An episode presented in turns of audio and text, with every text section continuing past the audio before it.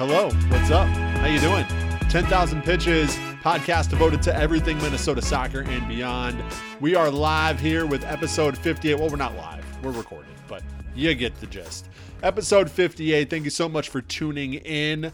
Uh, Dominic Jose Bazonio will be joining me in just a few minutes, as will the head men's soccer coach at St. Thomas, John Lowry. Now, if you remember last week, we said we were going to go every other week. We were going to go bi weekly with the podcast for the next few months. But being as there was no Minnesota United game this week, there was no Forward Madison game this week, had a little extra time on our hands. And so we were like, you know, let's knock a few interviews out. And so we can, you know, air those on future podcasts. And one of those interviews was with Mr. John Lowry, head men's soccer coach at St. Thomas over an hour long. Just was awesome. So, you know what? We decided we can't wait for the masses to hear this. We're going to air this th- uh, this week on this episode. So that is what you will hear in just a few minutes. But before that, if you had not, if you have not subscribed, I should say, please do so. Um, also, leave us a rating and review on Apple Podcasts if you could, even if Apple Podcasts is not your preferred podcast platform. I don't know if I should say this on the podcast. They may blackball us, but Apple Podcasts is definitely not my preferred podcast platform. I am more of a Spotify guy myself. But I have an iPhone. And so I can go leave my favorite podcast reviews on Apple Podcasts. Apple Podcasts is the number one podcast outlet. So if you have an Apple device, if you'd be so kind to go and leave us a five star review on Apple Podcasts, we would much appreciate it. Um, also, follow us on all the socials Twitter, Instagram, Facebook. We are at 10K Pitches. I think that's it. And that's all I got to do, right? So, without further ado, here he is. I guess here they are, because it's St. Thomas head coach John Lowry and my co host, Dominic Jose Bazonio. Hope you enjoyed the interview. See you next week. Bye. All right, now it is time to welcome in the head coach of the only Division One men's soccer team in the state of Minnesota. Of course, we're talking about St. Thomas. It's John Lowry. John, how are you tonight? I'm doing great, guys. Good to uh, good to talk to both of you. Yeah, it's good to have you on. Thank you so much for joining the show. Um, we will get into everything St. Thomas here uh, in just a little bit. The the jump to D1, your you know uh, you know your second to none resume that you've built up during your time with the Tommies, uh, kind of how this first D1 season has has gone so far. Uh, we'll get to all of that in just a little bit, but I want to start at the beginning, John, uh, in terms of your soccer background, kind of how you got involved in the game. You grew up right down the road in Apple Valley, so so how did soccer sort of make its way into your life? Well, I'm going to age myself a little bit, but I so I did grow up in Apple Valley, and you know, in the 80s, 90s, 2000s, you know, probably a little bit after that, there was a really strong tradition of of boys soccer at Apple Valley High School. Um, we had a really good, solid community club, Valley United, and and I'll tell you to answer your question the best way possible. I mean, I I remember I went to, and again, I'm dating myself, so just bear with me, but I, I went to the 1984 high school state championship, and it was uh, it was it was at Milky Field in Mounds View, and and Apple Valley won the game, and my neighbor brought me to that game with with one of my friends at the time. Um, and I just I just loved it, you know. And then I started to get more and more into soccer. The community was really embracing the sport. Um, I started to look up to, you know, I remember the eight, the 1988, the 1989 state championship teams at Apple Valley. I was sitting in the Metrodome with a bowl of popcorn, just kind of like really looking up to these guys. And um, yeah, the game just grabbed me, and then and then it kind of kept accelerating. Um, you know, full exposure to the 1990 World Cup with, you know, sitting in my basement on TNT watching some of those games, and it just it just grabbed me, and I uh, I've never looked back. So yeah, I'm I'm very thankful for being a part of the game. One of the big reasons, John, I started this podcast or the, this venture with 10K is because because soccer is I feel like it's it's so big in Minnesota. Uh, mm-hmm. relative to a lot of a lot of other states. Now it's growing, obviously nationwide, but you know, in the '80s, taking in soccer at a place like the Metrodome, I mean, that was unheard of in, yeah. in that era. Um, how much of a role do you think that played in terms of you, you know, pursuing soccer? Not only just getting into soccer and getting involved in soccer, but you know, having maybe those goals and those aspirations and those those those benchmarks of like, hey, I want to be there. Like, how much of a role do you think that played? Yeah, I think it. I think it played a big role, and and I I think the other thing that helped with it was when I was going through my like you know upper teenage years. There, there was some really prominent people in Minnesota that were doing excellent things. You know, whether it mm-hmm. You know, Tony Sanneh or Manny Lagos or Amos Magee or Donnie Grimmens and Mr. Lagos with what he was doing with the Thunder. Um, so I just, I kind of just had this like, you know, torch that I was following, and I was like, I, am really into this, and I want to do what they do, and um, I was, you know, gifted enough to get pretty far with my career as a player, and I just, uh, yeah, it's it's it. I think soccer in Minnesota is really special. I think what you guys do is really cool. I think what the, what so many things, whether it's Minneapolis City or it's uh, you know youth development or it's all the way at the highest level with Minnesota United, um, and now with us being a Division One program, there's there's just a there's a really really great soccer community, and for for whatever reason, when I was a kid, it captured me, and uh, I've ran with it ever since we'll talk a little bit about the uh, season, the home opener, kind of coming full circle there with uh, with Manny Lagos being on the field presenting the Minnesota United jersey. But um, you would go on to have, you know, you would take those goals and those aspirations and kind of that inspiration that you obtained and ha- have quite the prep playing career. I mean, you're a Minnesota Gatorade High School Player of the Year. Um, when did you start to get the sense that you were sort of maybe on a different track or, or maybe playing the game at a different level? Um, you know, than maybe some of your peers or kind of you you we're kind of on a different trajectory, so to speak. Yeah, you know, it's it's interesting because I I always played up an age group or two. So when I was growing up in the community, I was, you know, if I was a U9, you know, at that time they didn't have age specific years. So it was U10, U12, U14, U16, U19. Um, so when I was eight or nine, I'm playing U10. When I'm nine or 10, I'm playing U12. When I'm mm-hmm. 10 or 11, I'm playing U14. So I kind of was I was kind of fast tracked into this um, uh, the, these club teams, and then um, you know not until I was I was probably 13 or 14 when I started to play as a goalkeeper. Um, we had a we had a local team called Valley United. It was our U14. I think it was a yeah, it was a U14 team, and we and they put a team together to go over to Europe, and they needed a goalkeeper, and I did it, and uh, it, it went really well. And then when I came back, I had I had such an affinity for varsity soccer at Apple Valley, and they had a they had a great run of goalkeepers go through the programs. Uh, you know, Nick Pasquarello, Chris Nerlin, and I wanted to be one of those guys. So when I was a when I was a freshman in high school, I dedicated myself full time to goalkeeping. Um, my goal was 100% to make the varsity team, and I made that team my sophomore year in '92.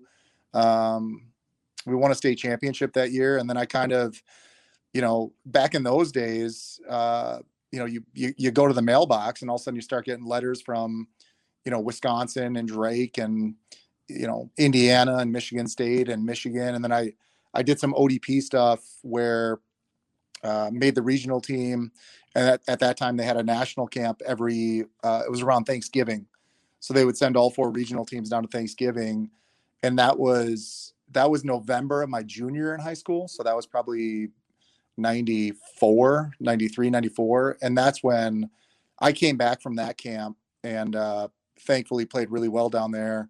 And I and I just had a ton of great options to pursue my college career. And then it kind of it kind of took an, another step forward. And I don't want to, you know, I don't I don't want to I don't want to say I was naive in the process, but I didn't I didn't know where it was going to go. And it just kind of came at me and um, i've always been a kind of just a hardworking want to overachieve type person and uh and, and yeah it just it just all kind of came together so that's probably the best way i can explain it now, one of those letters to be in the mailbox, the one that you would uh, open up and sign your letter of intent for, was from Ohio State. Um, you became the first Buckeye ever to win first team All Big Ten twice. Right. Um, did you know at the time that that was that was the case? Well, it's funny. I didn't know that, and um, in the moment, you know, we so so the reason I the reason I landed Ohio State is because with with what I was doing with ODP and our regional team, about six of the players at the time were from uh, Ohio South, so they're all they were all Columbus or Cincinnati kids, mm-hmm. and I became really good friends with them. And when when one thing led to another, Ohio State to started Ohio State started to uh, get a little bit more serious about their soccer program, and they invested more scholarships into it. They hired a new coach, John Bluem, who I later worked for, and um, and I just saw it as a great opportunity, you know. And I knew, mm-hmm. you know, when when this conversation comes full circle, I think the interesting part of it is, I knew I had to leave Minnesota to to chase my dream because I I couldn't play Division One soccer in Minnesota. So, um, so I just looked at these other opportunities, and Ohio State turned out to be a, a terrific landing spot for me. And my my goal going there was never to, you know, be all Big Ten two years in a row or to be the first one to ever do that. But my goal was just to make the team better and get better as a player, and and then and then it and then it kind of happened. So um, I'm still disappointed. We we we lost the Big Ten championship my junior year. That was kind of the that was going to mm-hmm. be the crown jewel of what I hoped to be my college career. But uh, the Indiana Hoosiers had something other to say about that, which they often do uh, in early November. Yeah. So so yeah, it was it was it was really great, and I'm very uh, again thankful for the experience. Now, at the time, there weren't you know, I mean, there you MLS was sort of of uh, an idea at this time, maybe in its yeah. early stages. There weren't a ton of pro options in the states when you're talking about the, this this time when you're um, doing yeah. now we're like, we're, getting to like 1999 now. There was there was not a lot of options. I think the league was two years old at the time. Yeah. So what what did that look like for you from a life after college standpoint? I mean, were you looking at professional soccer as a viable option? Were you looking at I don't know, going going overseas, or or were you looking at you know, uh, being in an, you know, pursuing uh, a career outside of soccer, being in an office, you know, what no. was, what was kind of those life after college plans for you as you're having all the success, but maybe not having a lot of the um, options from a professional standpoint that other yeah, sports may have had was, at the time? Yeah, I, I think it was all the above. I mean, I, I, I knew that I had an opportunity with the Minnesota Thunder at the time that was playing in what they called then the A League. Mm-hmm. Um, you know, Mr. Lagos was a huge mentor of mine and he helped me out with so many things as far as like, you know, going to college and club opportunities and ODP opportunities. So I, I kind of knew there was going to be a landing spot for me back here. Um, but I also knew now that I was fully uh, invested on being a goalkeeper, you know, at that time, John Swallen was kind of like the, he was like the Joe Namath of Minnesota Thunder. I mean, he was just a, he was just a regular starter and a regular name. And he was a, he's a great guy and he was a big time player. So I kind of I knew I could come back and do that, but at the same time I didn't know if I could play and I started to get a little bit more curious um, you know, what other opportunities are out there. You know, so I looked at you know, some opportunities uh, I went over to Germany for uh, probably about 6 weeks and um, really learned some difficult lessons how hard it is to make it over there and uh, they sent me back on a plane back home and and I and I kind of I kind of landed with the Minnesota Thunder and I was a young guy on that team in 1999 but but what the team didn't what the team didn't provide was anything less than a professional experience to understand like this is how you can um, this is how you can pursue this you know? So it was mm-hmm.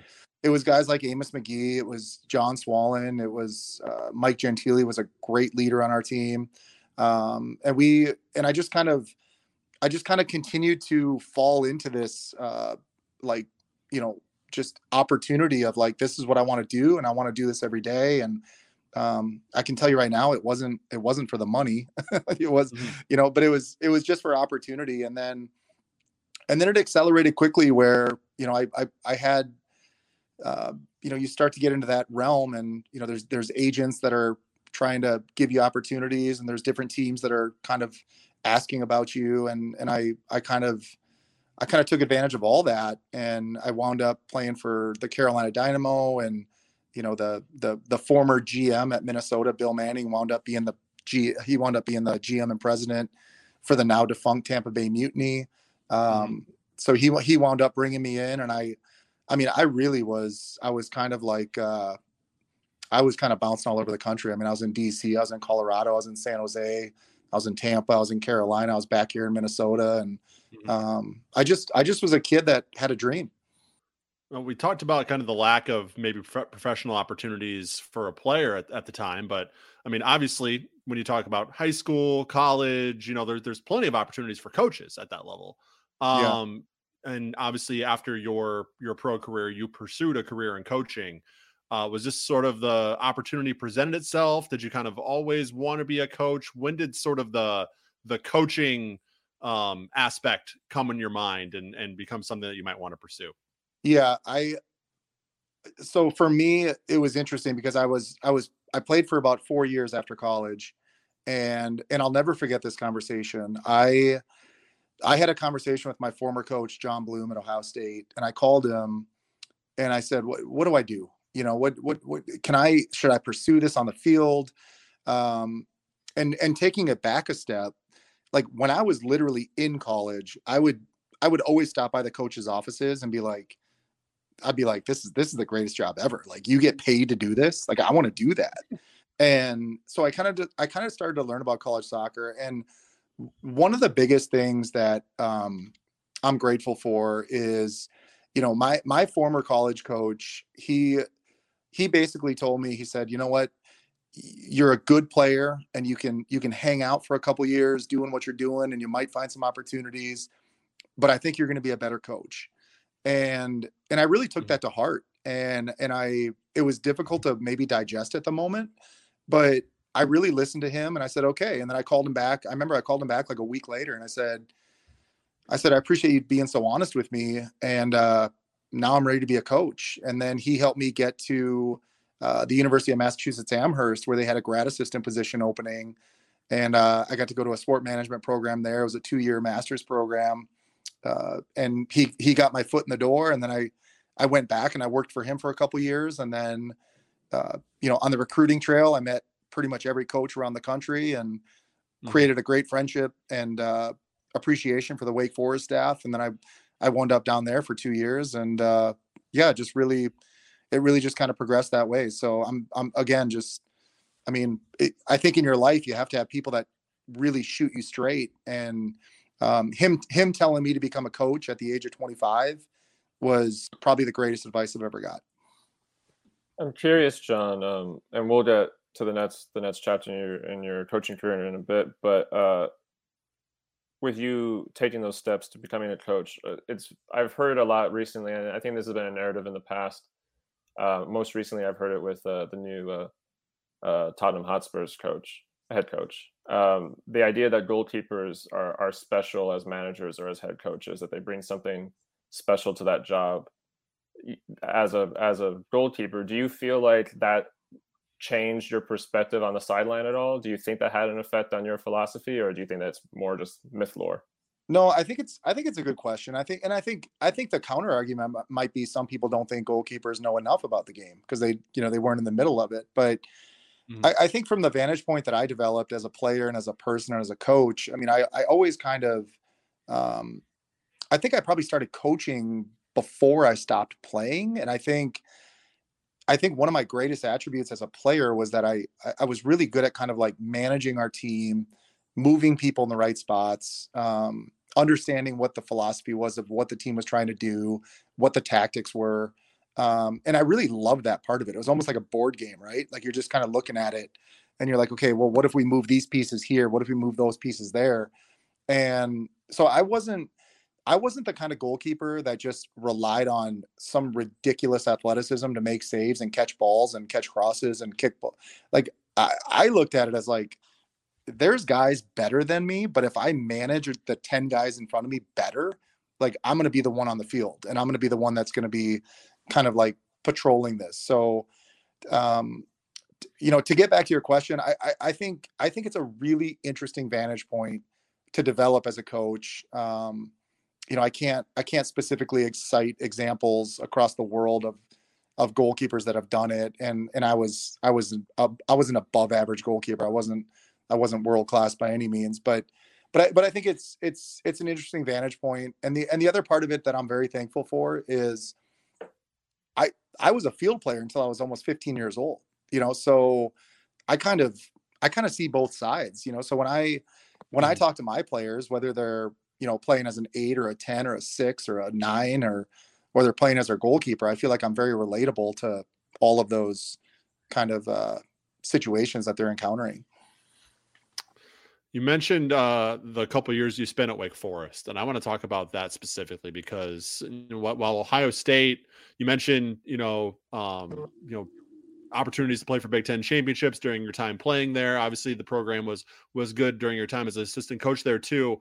Wake Forest is kind of that that that different level, that next level. I mean, you're talking Yeah. about a perenni- perennial powerhouse, but specifically at the time you were there, I mean, you guys won the program's first national championship uh, during your time there.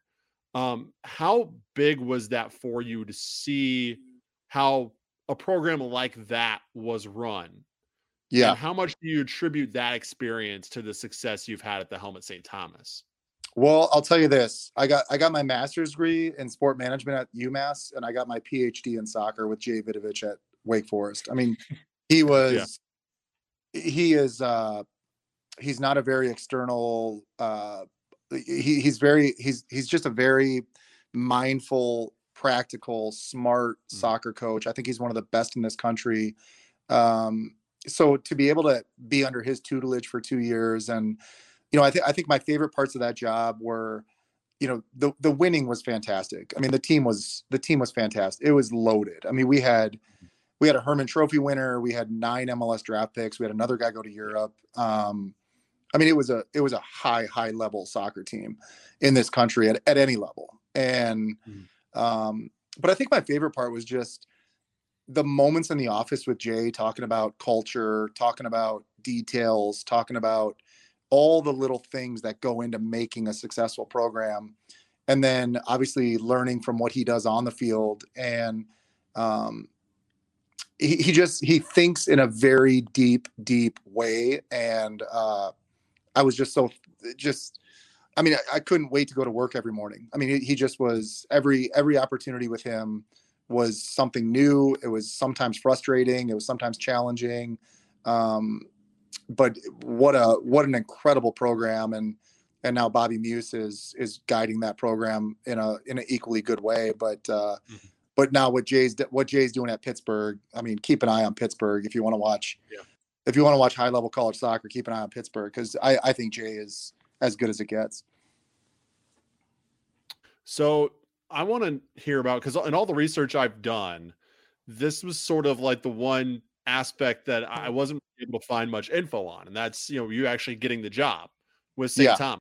Yeah. Um, I'm sure it, it meant more to you being being so close to where you grew up, but I mean you were an assistant at freaking Wake Forest. Like I have to imagine there were a more than a few D1 offers on, on the um being an assistant at such a storied program, but you're going the D3 route with St. Thomas. So what ultimately led you to St. Paul? Yeah, that's a. I mean, that's an interesting question, and I, and I think so. We had we had two full time assistants at Wake Forest, and after the 07 season, uh, where we won it, and then after the 08 season, um, where we lost in the semifinals to North Carolina, uh, I think we were. I think we were like 43, four and two over two years. So yeah, the phone. Yeah. I mean, the phone was ringing for sure, and I'll leave. Mm. I'll, I'll leave names out of it, but there was just. I just kind of came to a place where the some of the schools that were offering um, not necessarily guaranteeing a position but but asking to interview and and just get involved. I, I just wasn't too excited about them you know they maybe they were in locations that i wasn't excited about and Mhm. um, you know i was recently married and my wife is from minnesota. Uh, my my mom and dad at the time were in minnesota. My mom passed away left my dad uh, on his own up here. And i just kind of looked at it in 2008 um, I kind of looked at it and I said, okay, you know what? Like I'm this really passionate, driven uh, coach, but maybe maybe I could find a little bit more balance in life. You know, maybe maybe maybe I could you know not have to go this hard at it. And um, so I'll never forget it. Like I, I a friend of mine called me and he said, hey, the the Hamline University job is open, and uh, I didn't know much about it. And then I, I kind of thought it through and I and I thought to myself, well, nobody nobody goes from being an assistant at Wake Forest to Hamline, but Mhm. but maybe it makes sense for my family. Maybe it maybe it makes sense for my like for myself for just finding a little bit of balance in life and and i i took that opportunity and it it didn't go great to be honest um mm-hmm. but it, it it brought us back to minnesota from a so from a personal perspective it really was it was awesome. I mean, we we had our first we had our first son here. Um mm-hmm. we got to be closer to family. We got to settle things down a little bit. And and then to be quite honest with you because i i've listened to your podcast before i mean i don't i don't think there's any reason not to be just completely candid but you know after after about a year and a half or two years at st at, at hamline um i knew i wanted something else. And and we had mm-hmm. great kids there but it just it just didn't feel right you know and i think we all as we go through as we go through our professional careers i mean there's there's good moves and there's bad moves. I, I wouldn't qualify it as a bad move but but i think it was an interesting move. And then i kind of wanted to i kind of wanted to rekindle things and i wanted the ceiling to get higher. Um yeah. so st thomas um i remember we you know we played them I, I i knew the campus but i got to know it better when i lived back in minnesota. And i and i kept looking at st thomas and i was like i was like okay wait a minute like we can win it all here. Like we can win a D3 national championship here and it's mm-hmm. it's not going to be easy, but we can do it. And so in the spring of nah, what was it? Spring of probably 2011 or 12, um, they they made a coaching change and the job was open. Um, one of the most unique things about my entry point to St. Thomas was uh, I talked to the I talked to the athletic director who is recently retired as of like two years ago. But I remember Steve Fritz called me and he said, "Hey, I'm looking for a coach, um, and it's part time. And do do you know anyone that would want to do it?" And and I mm-hmm. I I'll never forget it. I just I said, "Steve, um, I'll do it." And he said, "No, you didn't hear me. It's part time." I said, I, I, don't care. You know, I'll I'll do it because I think we can win there." Yeah. Um, and then I had to go home and explain that to my wife, but she was on board with it. And um, the, you know, probably a segue into your next couple questions. I mean, the the progression that St. Thomas has been under over the last ten years while I've been here has been nothing but remarkable. You, you know usually in marriage you you it's good to ask permission before forgiveness but in some cases it's it's forgiveness before permission i think that's one of those one of those cases john so uh, yeah. I, th- I think you get a pass for that one i promise we will get right back into the interview in just a minute but first want to let you know about our good friends over at Stimulus Athletic. You probably heard us talk about them each and every week here on 10K. Uh, Stimulus Athletic is really we talk about stimulus a lot, and we actually we seeked them out. Seeked is that the word? We, we sucked? No, no, because they don't suck.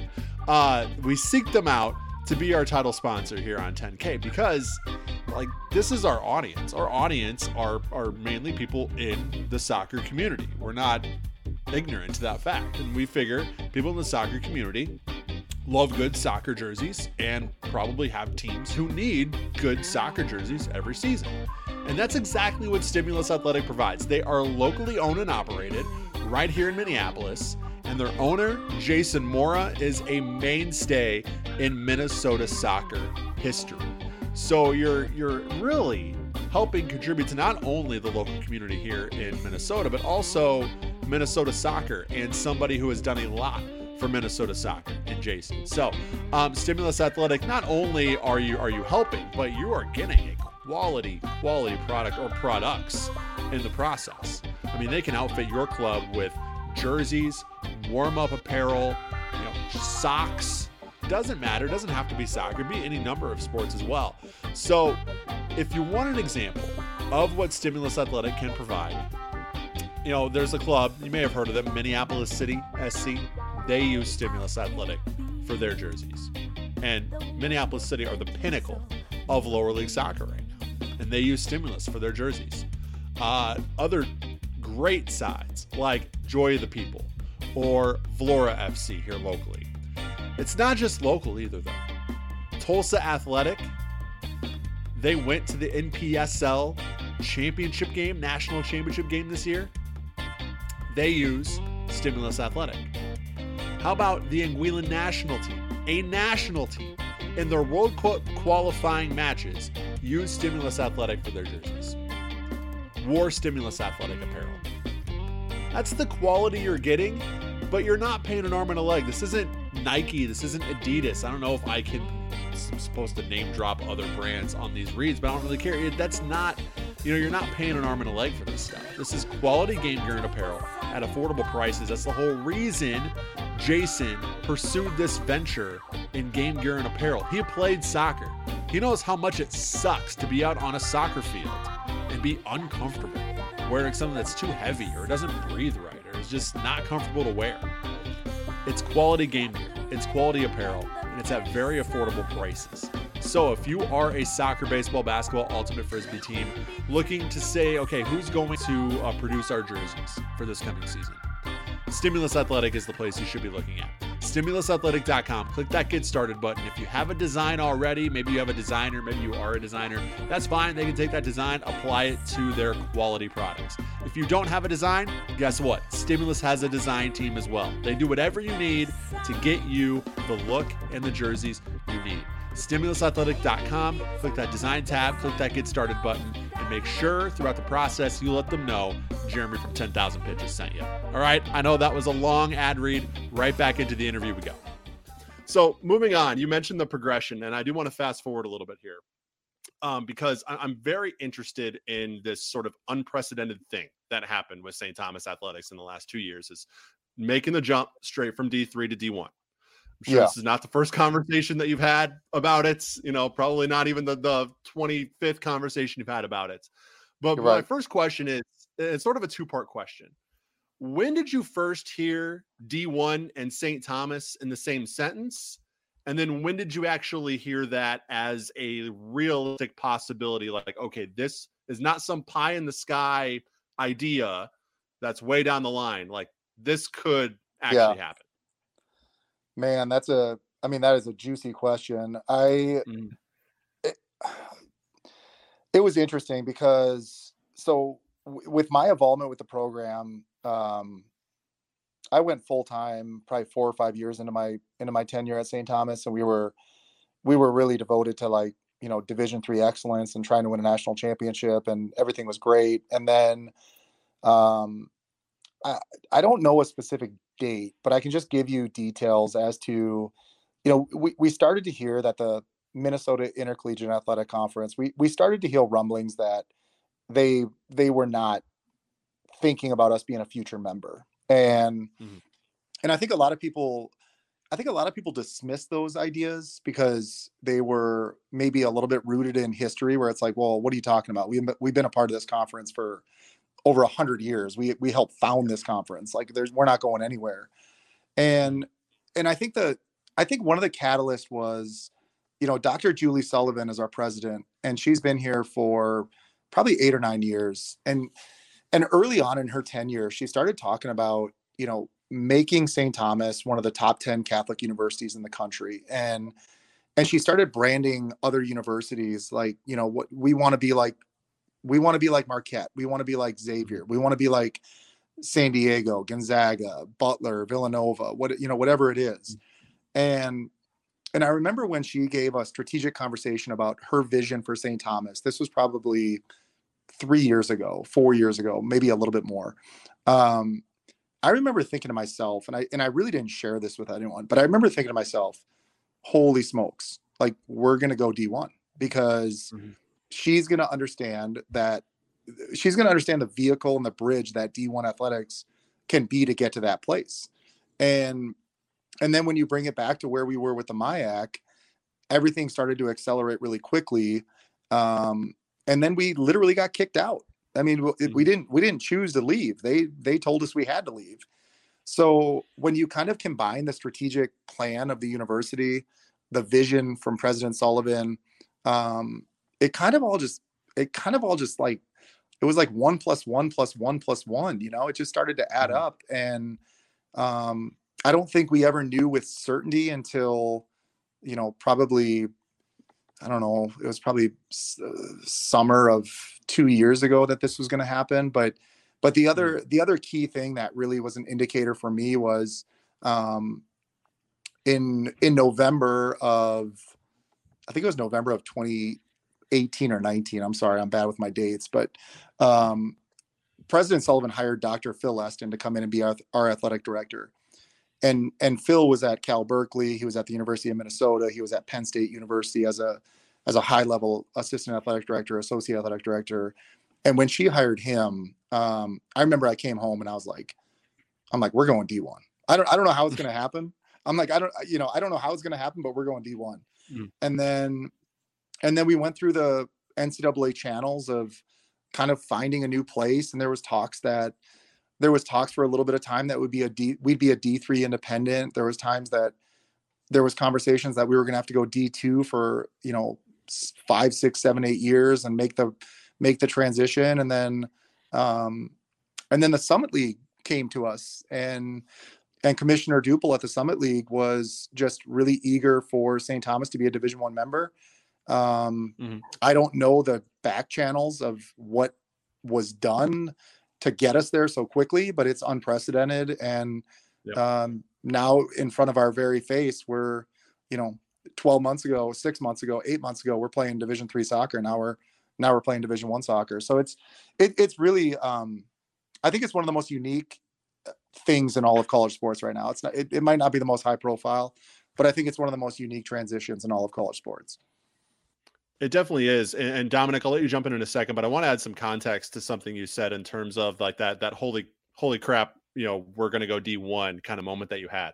For a lot of D3 programs, logistically this just would not be possible to jump yeah. from D3 to D1. There are facility standards, resource standards, you know, they're they're all things that have to be in place to make that jump. At a place like St. Thomas though, it's from a logistics standpoint, yes, there are still challenges, but it's not this gargantuan, you know, task to no. get everything ready from that standpoint to be a D1 program. Um, right. Correct me if I'm wrong, but it, it, seems like from that standpoint, that made it a little bit more of like a realistic possibility in your mind, even before that official announcement or more of those uh, indicators were there. Yeah, and I think, I mean, I, I think we were probably operating at a very high level as a division three institution and we were probably operating higher than perhaps some division one institutions for the last couple years. I, I, don't know what mm-hmm. you know um you know so for i think for us with 6000 undergrads with great facilities um there's been a lot of transition because you know the, the, the big thing that people they really don't they really don't understand at times is the it's more of a logistical thing. It's it's it's more mm-hmm. people on operations it's more people in marketing it's more people in compliance um, it's more people in internal operations more people in external operations more people in sponsorships and ticket sales you know so i i think those have been the probably the bigger changes because um, and there's a lot more changes that are coming in front of us to get more competitive but mm. that infrastructure being built has been um, I give St. Thomas a ton of credit. I give and I give Phil Esten a ton of credit and the administration at the university for putting something together so quickly that is answering all of those questions that need to be answered when you make this transition. You uh speaking of you know you're talking about the the improvement in infrastructure, improvement in staffing, those sorts of things to to deal with the jump. And earlier you were talking about some of the mental discussions you had with yourself as you were starting to have suspicions that some of this might happen. When you were having those thoughts of, you know, wow, I think this jump might be happening, and then you start to see that it actually is going to happen. What were your thoughts about your own uh, your own preparedness for it? Did you feel confident through that process that you would have something to say uh, as that jump was happening? Yeah, I think. I mean, I I I, I would say confidence wasn't an issue. I, I, think there was a little bit of an internal conversation of, um, you know, I, I bring a really unique background to this project. You know, there's not mm-hmm. there's not a lot of coaches in our department that have been a, a, a Division One player and then had eight years as a Division One assistant coach. So I felt like I was prepared for it. Um, and then as it moved forward, I kind of looked at it as, you know, it's it's I don't know if this is fair to say, but I'll say it. Um, I, always kind of wanted to fish for a bigger fish. You know, it was it was fun doing what we were doing, but there was something inside of me that was like, okay, let's let's get off the lake and let's go deep sea fishing now. Let's let's really get Yeah. the big one. And and that's and that's for me personally as a as a person and as a coach. So when I look at it in totality, full circle from like how I got back to Minnesota, um, how this thing turned into an opportunity at St. Thomas, the involvement of St. Thomas turning into a Division One program. Um, I'll be honest with you, I'm I'm kind of pinching myself. Like this is this is where I want to be, and and now um, I'm doing it in a place where um, I, where we want to be as a family. I'm doing it with extended family around me, and I yeah I I'm I'm despite our recent results, which I'm not too concerned about, but I'm I'm really really thrilled about what is happening. I mean, John, if you want to compare your coaching resume to fishing in a lake, you caught damn near every fish in that lake. I mean, uh, 72% winning percentage over nine seasons in D3, national coach of the year, multiple conference titles, uh, you know, numerous NCAA tournament appearances, multiple deep runs in the NCAA tournament. With, with all that being said, though, you know, this with this jump happening in in, terms in any transition in college athletics, pro athletics, whatever, sometimes there are decisions to sort of maybe make make changes in terms Yeah. of you know staffing, whatever it is. Did you get some assurances early on that you were the coach to lead this program into this new realm, or were you ever worried about the potential that you know another you know another direction maybe you chose to go in? No, I, I, I again, I think it's a great question, and I and I think it's one that people probably want to know the answer to. But I never, um, I didn't have to apply for my job. I was offered a great opportunity and a great contract from the administration. Uh, that's long term. Um, so, yeah, I, I don't, you know, eh, look, we're all replaceable, right? Somebody can do a better podcast. Somebody can coach a better team. Um, Somebody can do a better job in whatever they do, but but but the university has given me really good assurance that uh, I'm going to get a crack at this, and I'll, I'll I'll leave the terms of what I came to an agreement with with the university, but but I will tell you it's long term, and um, they they have confidence in me, and I have confidence in myself that we can do this. John, we're we're thriving on the fact that people don't know that they can do a better podcast than us, so that way I- We're really relying on that one. So, so don't bring that idea to people, please, please. Let's. I keep- didn't say it could be better than your dark podcast. I just said in general. Okay. Yeah. Okay. Sounds Better good. than the Sounds rest good. of the Let, it- let it clear the air. Um, so uh, I want to transition to talk about recruiting.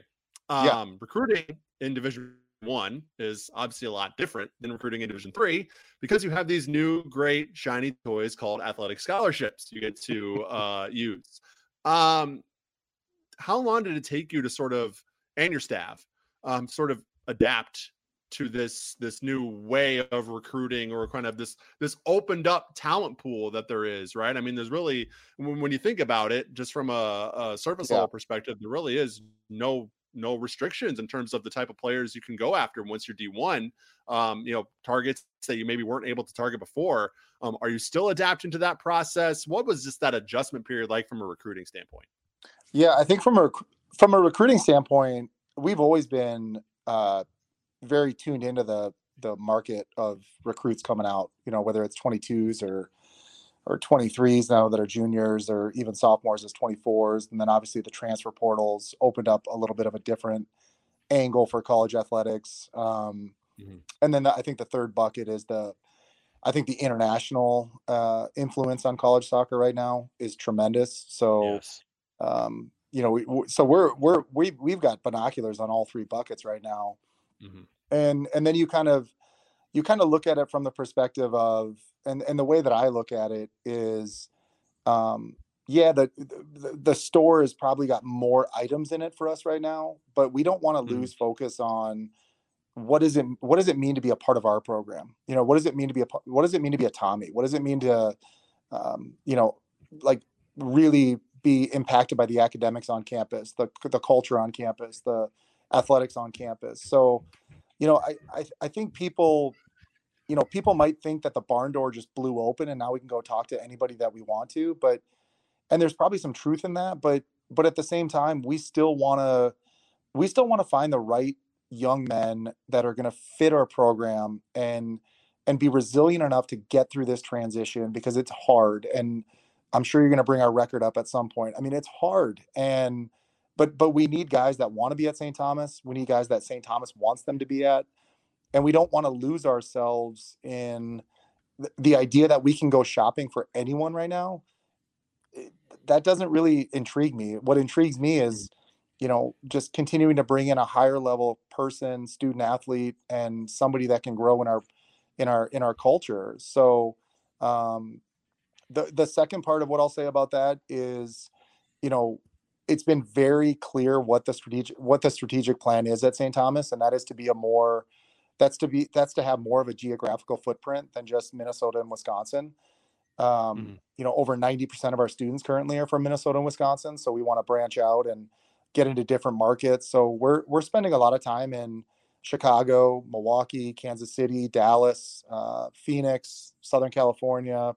Uh, we, we've been in Nevada, we've been in Washington, basically, you know, basically anything um, you know west of the Mississippi we've already touched, and then and then we'll start to look at you know Indianapolis and and and Cincinnati and some of the other markets. You know th- those are those are a little bit more challenging because there's so many mm-hmm.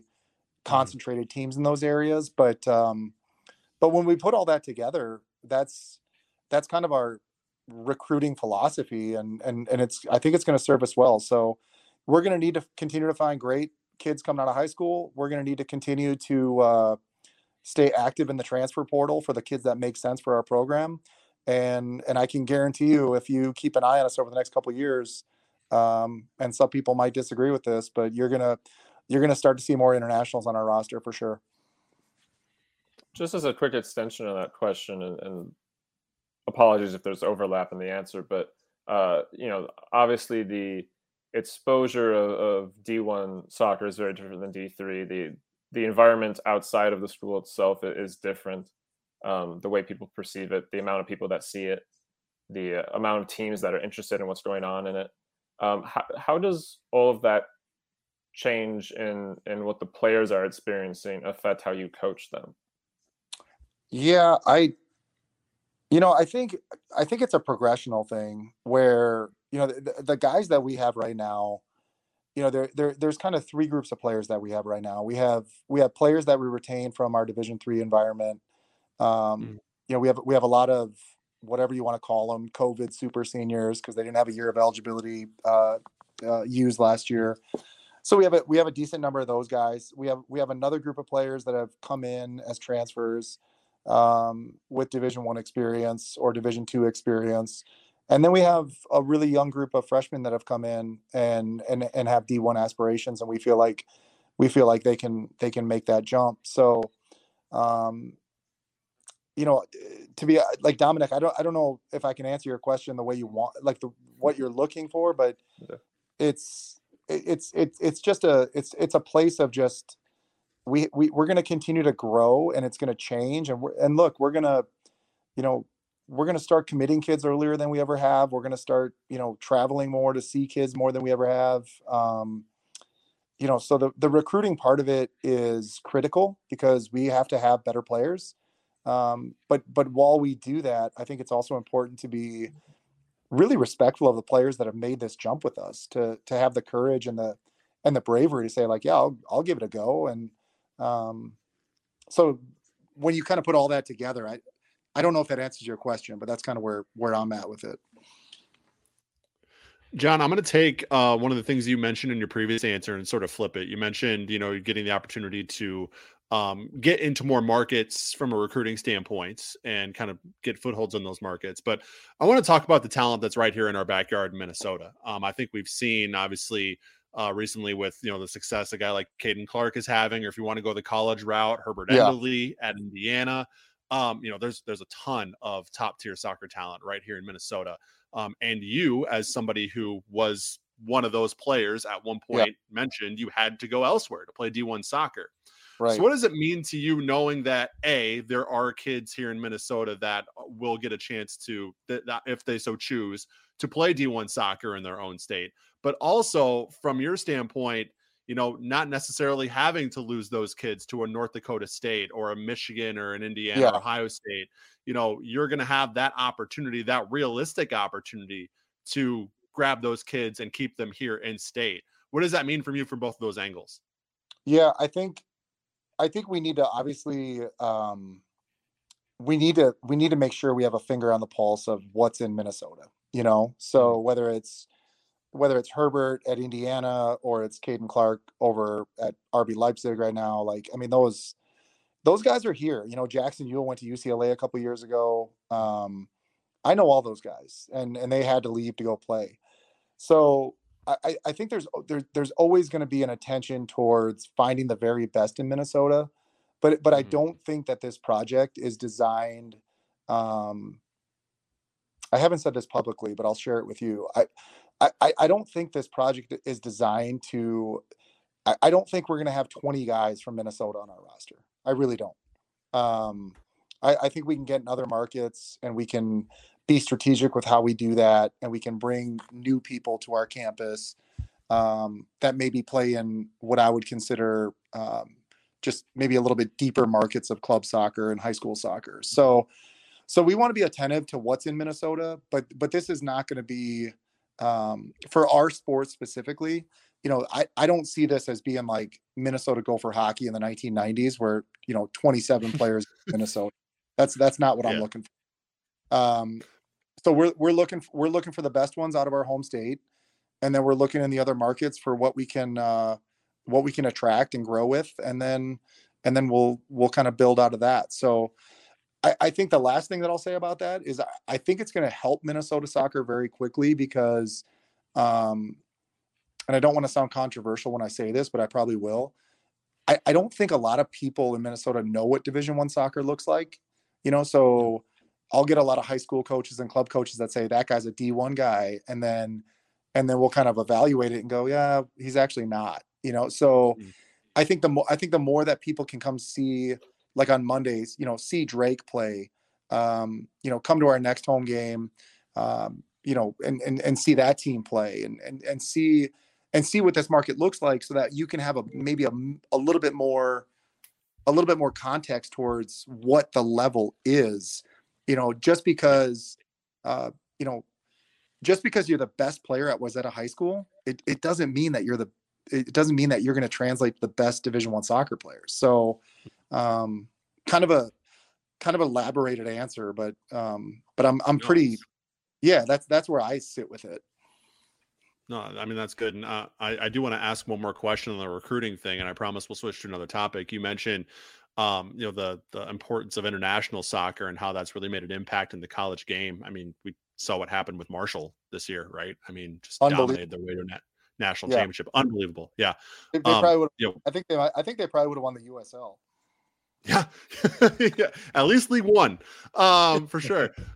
um, but uh, how are you sort of? I mean, is that causing you guys to sort of maybe change your process and how you emphasize how you're going to recruit internationally, um, making that more of a priority? I mean, being that you're sort of just getting this sort of ship off the ground from a D1 Yeah. recruiting standpoint, um, how much of an emphasis do you plan on making internationally?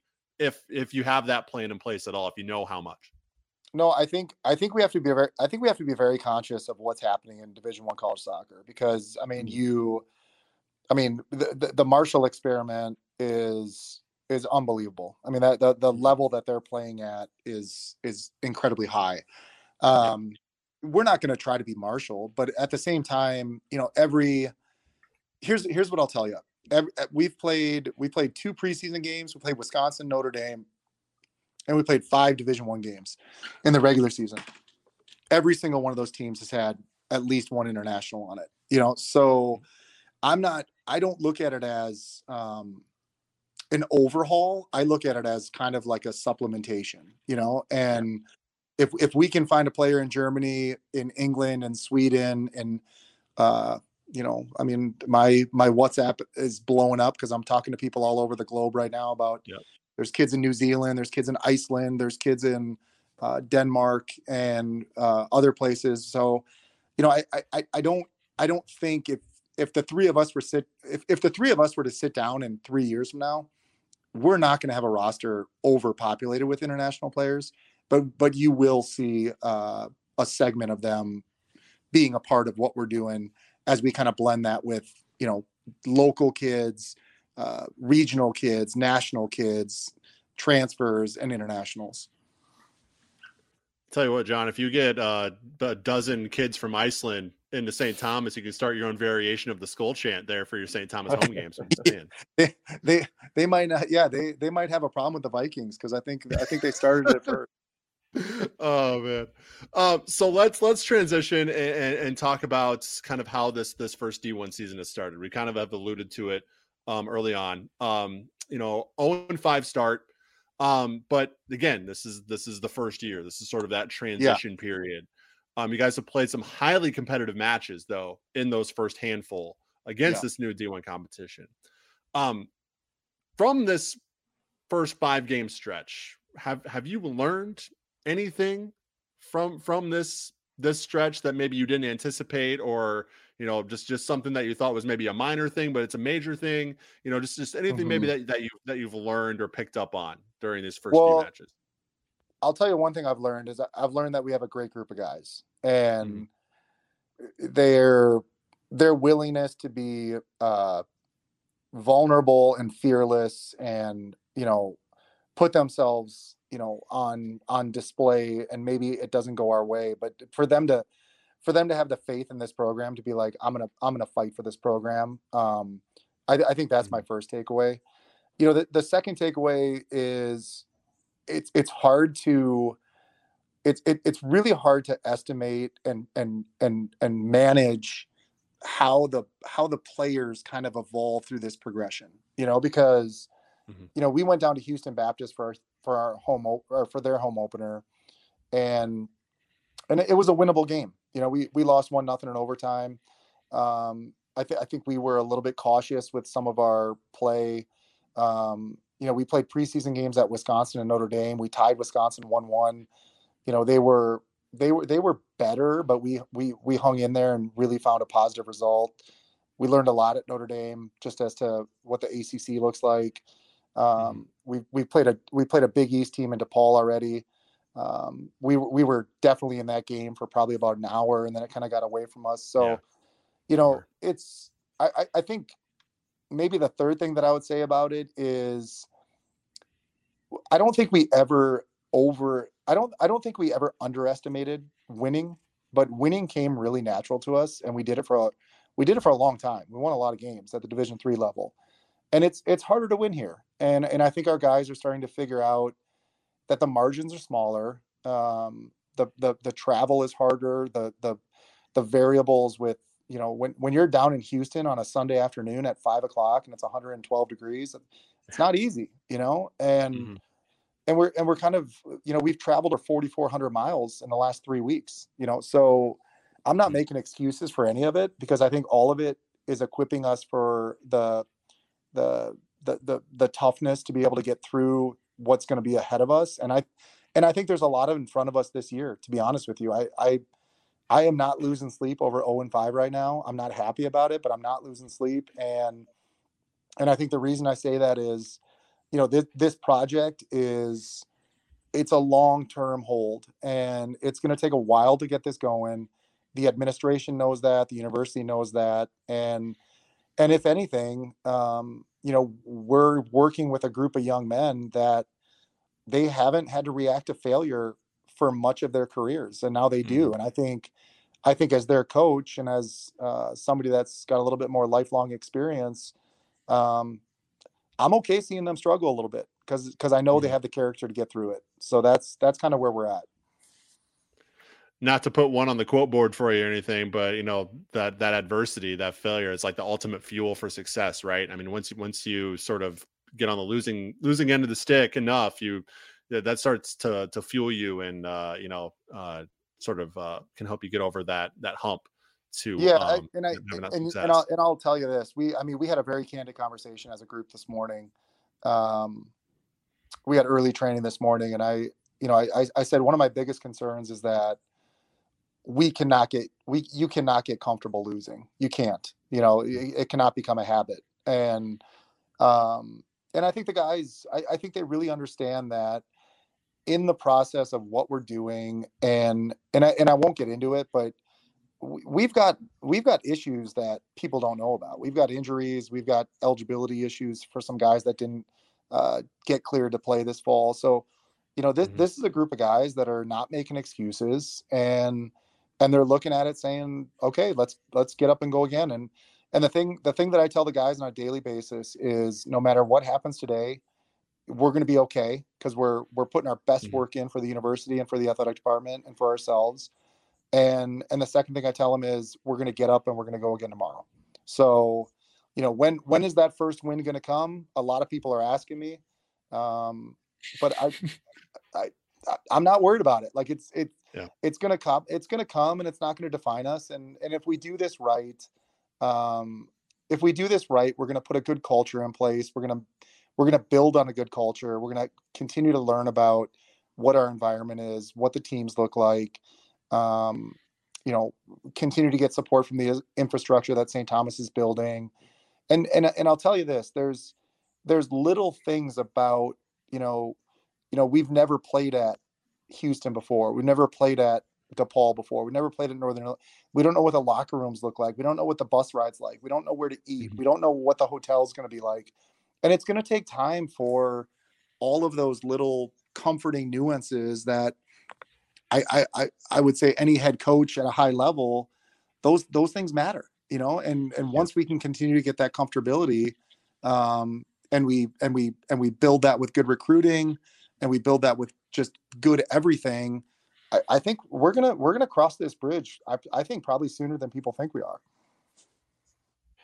as a thank you uh, gift for being on this podcast, John, I'm going to get you a crystal ball so you can break that out anytime somebody asks you. hopefully, by the time you get it, you won't need it though, right? I mean, that's, yeah, that's hopefully the point. But, maybe but, I'll grow uh, like a maybe I'll grow like a Ted Lasso mustache and just just tell the guys to believe it. there you go, love it. Be a goldfish, absolutely.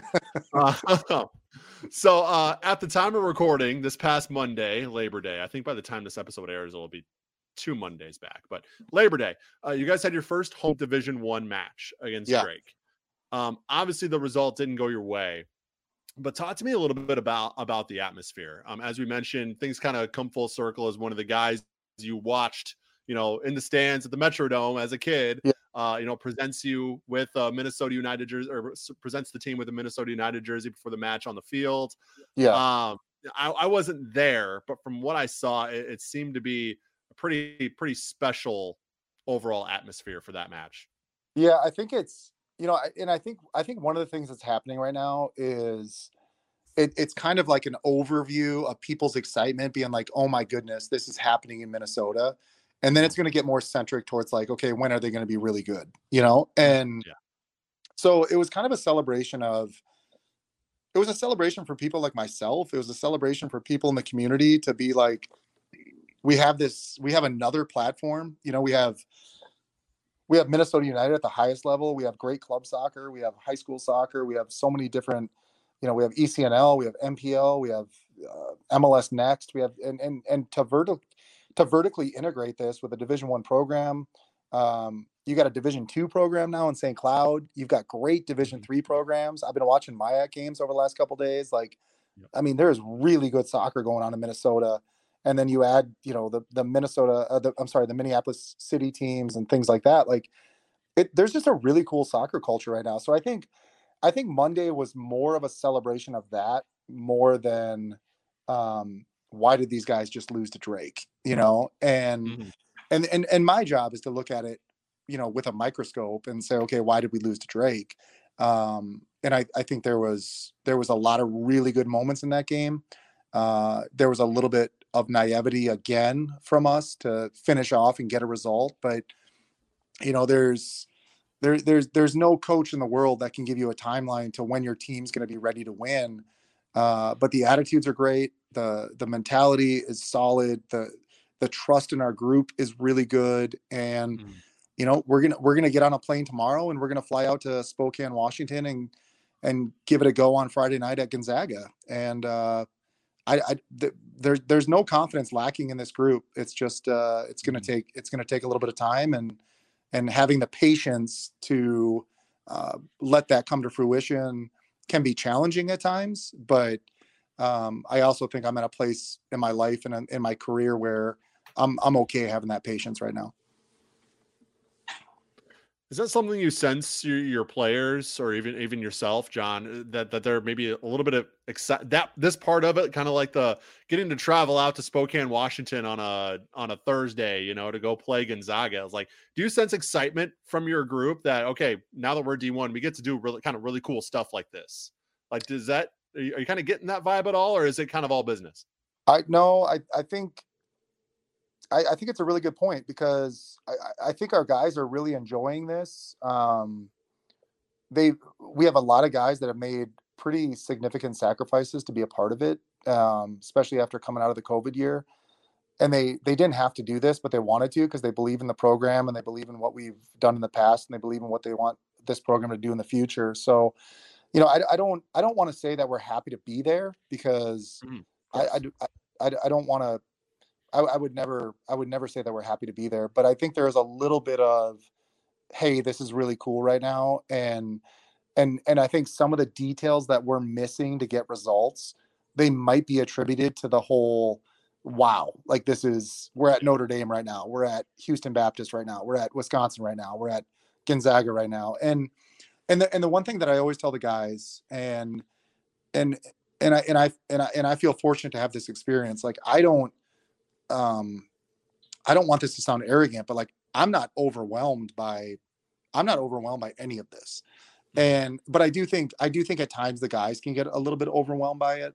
And the thing we talk about is and we talk about this on a regular basis is you got to get comfortable in your new reality. You know, the, the new reality is that we're going to fly to Spokane and play Gonzaga on Friday night. And there's going to be 2,000 people there and it's going to be crazy. That's our new reality. So now we got to get comfortable in that reality. And and I think we're I think we're getting there and I and I think it's going to come quick because we've really we've really thrown our guys in the fire over the last three and a half weeks. I mean, just an unprecedented schedule um, with ridiculous travel and and great environments. And and I'm just I'm kind of looking at them going, okay, when when you guys are ready to be comfortable in this environment, we're going to take off and, uh, you know, we have the pieces to do it. So it's, it's again, it's, it's patience and, uh, you know, it's, it, it, it's definitely one of the more challenging tasks I've ever had as a head coach, but yeah, it's also, it's also one of the most exciting. Last question here for you, John. And again, we really, really appreciate the time. No, thank you. I'm Just guys. wondering, yeah, absolutely. Um, being that this is kind of your first year in this new reality, as you just mentioned, are there any specific benchmarks that you have? Whether it's, I, I, I don't know, I don't know what what stat it would be or what aspect it would be, but I mean, have you talked to you guys? Do you have any specific benchmarks or goals that you want to hit, um, in terms of numbers yeah. or, or, or whatever? Well, I think I think it's different because I'm going to give you a really boring answer. Um, you know, we don't, we, we, we can't play in the postseason. So there's no mm-hmm. national championship. There's no conference playoff championship. Uh, we, we're going to play in the Summit League regular season. Obviously, we want to, I, I think those six regular season Summit League games are going to be, those are going to be kind of our, those are going to be our cup games. That's where we really um, and they don't start for another couple weeks. So we're still kind of preparing for that. But yeah. um, getting back to what I was going to bore you with, uh, I mean, we just want to we want to get better every day. We want to we want to give the kids a great student athlete experience.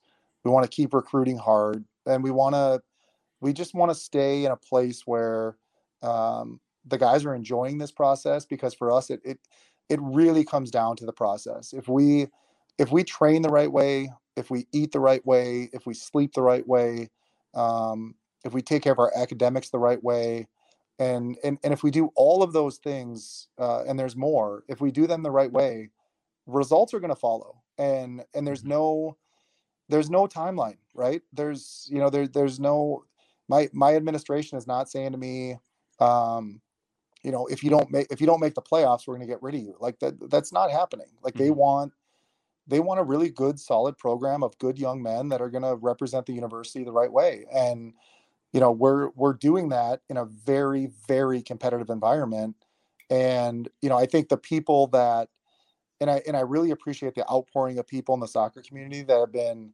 really grounded with this and they've said they've said hey you know it's going to take time it's going to take time and then and then there's other people um you know there's there's other people that are like oh my goodness you're 0 and 5 right now and we're not worried about mm-hmm. it you know it's it's it's just yeah. Uh, this is a long term project. It's going to take a ton of uh, effort. It's going to take a ton of time. And and you know, if if I'm talking to you guys, uh, if I'm talking to you guys three years from now and we're 0 and 5, it's a different conversation. But for where we're at right now, yeah. we're we're learning, we're growing, we're getting better, and uh, it's it's just an incredible honor to be able to uh, be in charge of this unprecedented uh, trans, you know, progression for the program. All right, John Lowry, the head men's soccer coach at St. Thomas in their first year in Division One play.